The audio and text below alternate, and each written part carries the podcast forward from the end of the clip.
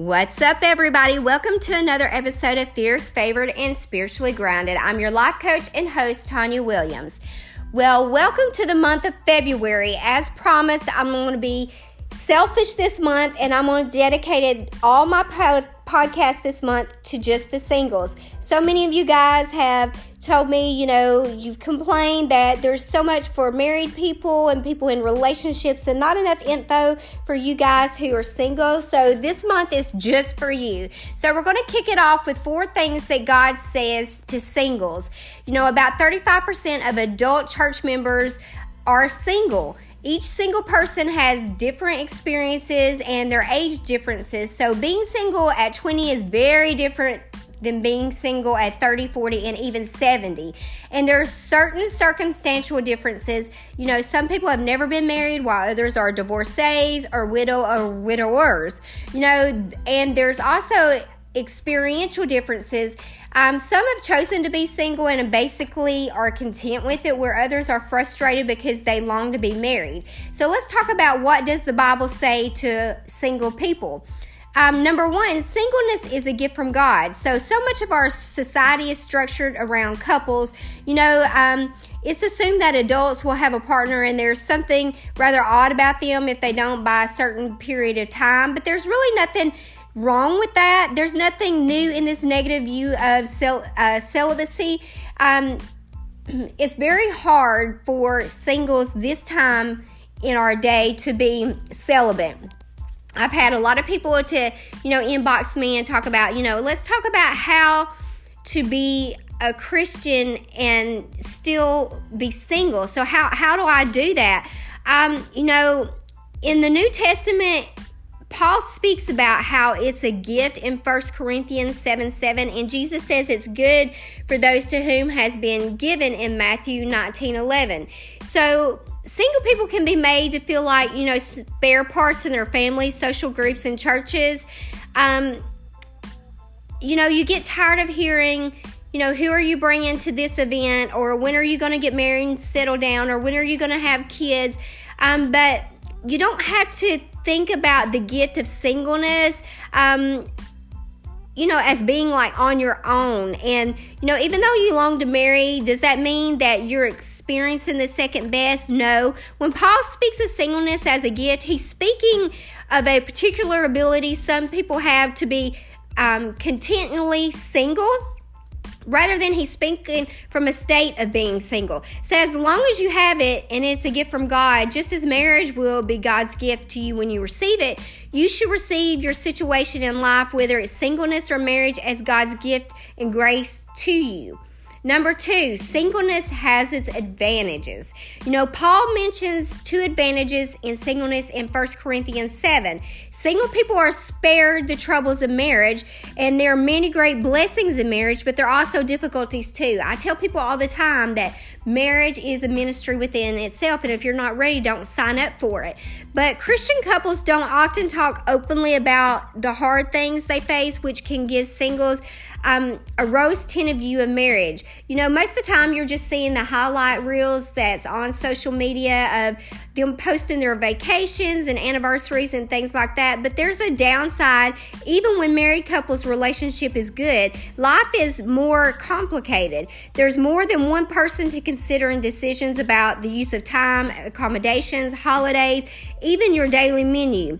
And there's more than one person to worry about it. So, you know, kids bring great pleasure, but plexity of anxiety as well. So, marriage does bring many troubles in this life. Just like Paul says, he wants to spare you in 1 Corinthians 7 28. He mentions these troubles here chiefly because of being bearing that they have one of the next point, which is Single people can devote themselves more fully to God's work. An unmarried man is concerned about the Lord's affairs, how he can please God, but a married man is concerned more about the affairs of this world. You know, how can he please his wife? And his interests are divided. First Corinthians 7:32 through 34 talks about a vital part of Christians' responsibility of married persons is to care for their spouse and children.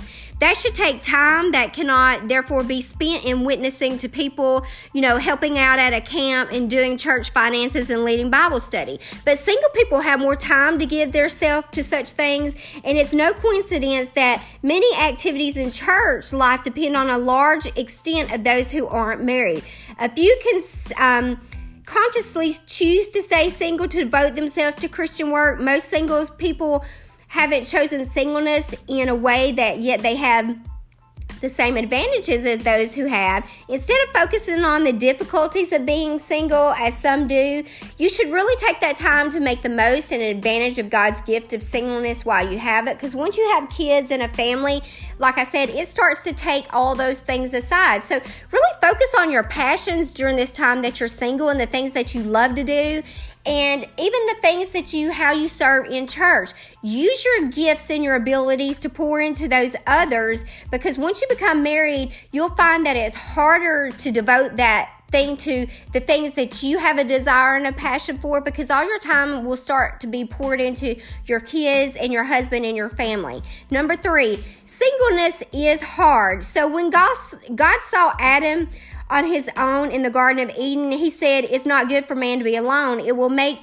him a helper suitable for him in Genesis 2:18. So even uh, Eve was created to be Adam's need for a companionship, and the two came together in a lifelong sexual relationship of marriage. Although the New Testament is positive about singleness, there's no doubt marriage is regarded as the norm. It is God's loving gift to humanity in the chief context in which our desire for intimacy is met. Single people are therefore um, like a struggle of loneliness and sexual temptation. Those struggles are certainly not exclusive to the unmarried either, but they are very much part of the single condition. You know, some will seek to lessen them by getting married, um, others will either choose not to marry or will feel unable to to because of their circumstances, personality, or sexual attraction. They are likely to face lifelong battles of loneliness and sexual temptation. But those two battles are closely related. The longer or the lonelier we are, the more likely we are to struggle with sexual fantasy and fall into sin. You know, we start um, noticing things that we're lustful for, but we got to be proactive in see, uh, seeking help in these areas. You know, we're we're not designed to be on our own, and if we aren't to be married, whether the short or long term. Um, you know, we seek to satisfy our own need of intimacy in our other relationships that will mean taking the initiative and keeping close contact with friends and family. And we got to be self disciplined and fleeing from sexual immorality, such in 1 Corinthians 6:18. It often helps to have one of two close friends who we can be accountable in this area. And yes, you know, I had sex before I got married, and you know, me and my husband we lived together before we got married and all that.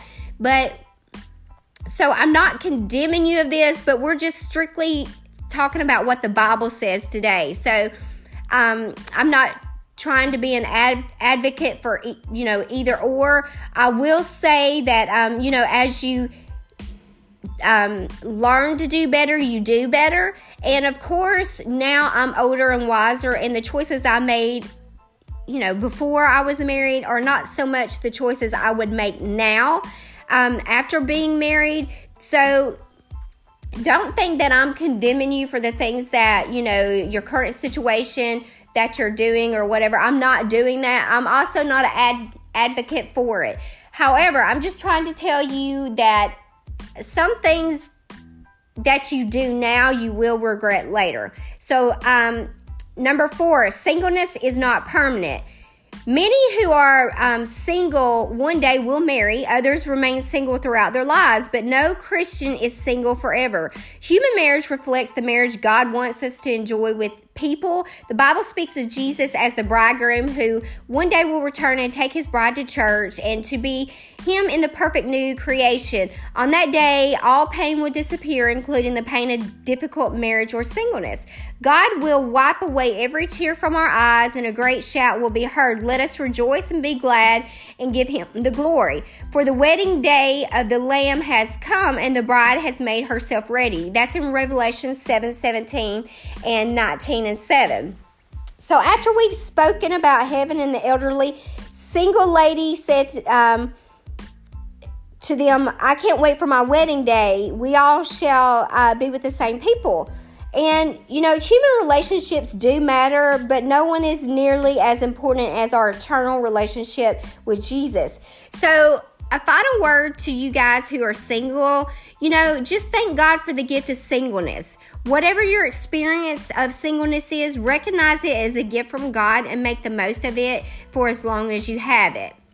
You know, do all you can do to be godly. It's so hard in this society, especially this day and time with social media and things like that. It's easy for those who are single to lapse into a selfish, self centered lifestyle, into sexual sin, whether it, um, through a deed or just a thought. So be self disciplined and accountable to others. You know, keep your eyes fixed on heaven. It's our eternal relationship with Christ that ultimately matters. And so, those of you, a final word for those who are married.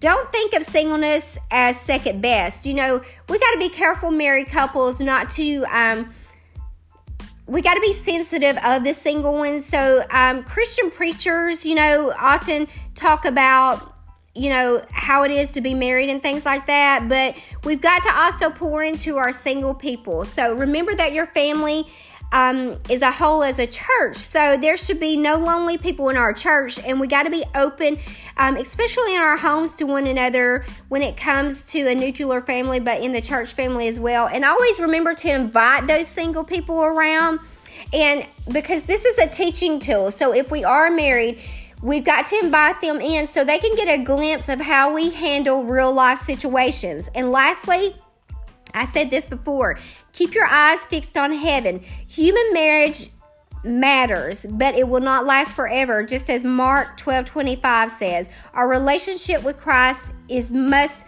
the first come and first serve. So, this concludes this episode of um, Four Things God Says to Singles. Thank you guys so much for always listening and joining in. And I just thank you guys for just rocking with me on this journey. If you're not already following me, check me out at Tanya Williams Life Coach on Facebook. And if you have any topics or anything that you would like me to discuss, always feel free to email me at TanyaWilliams01 at gmail.com. Until next time.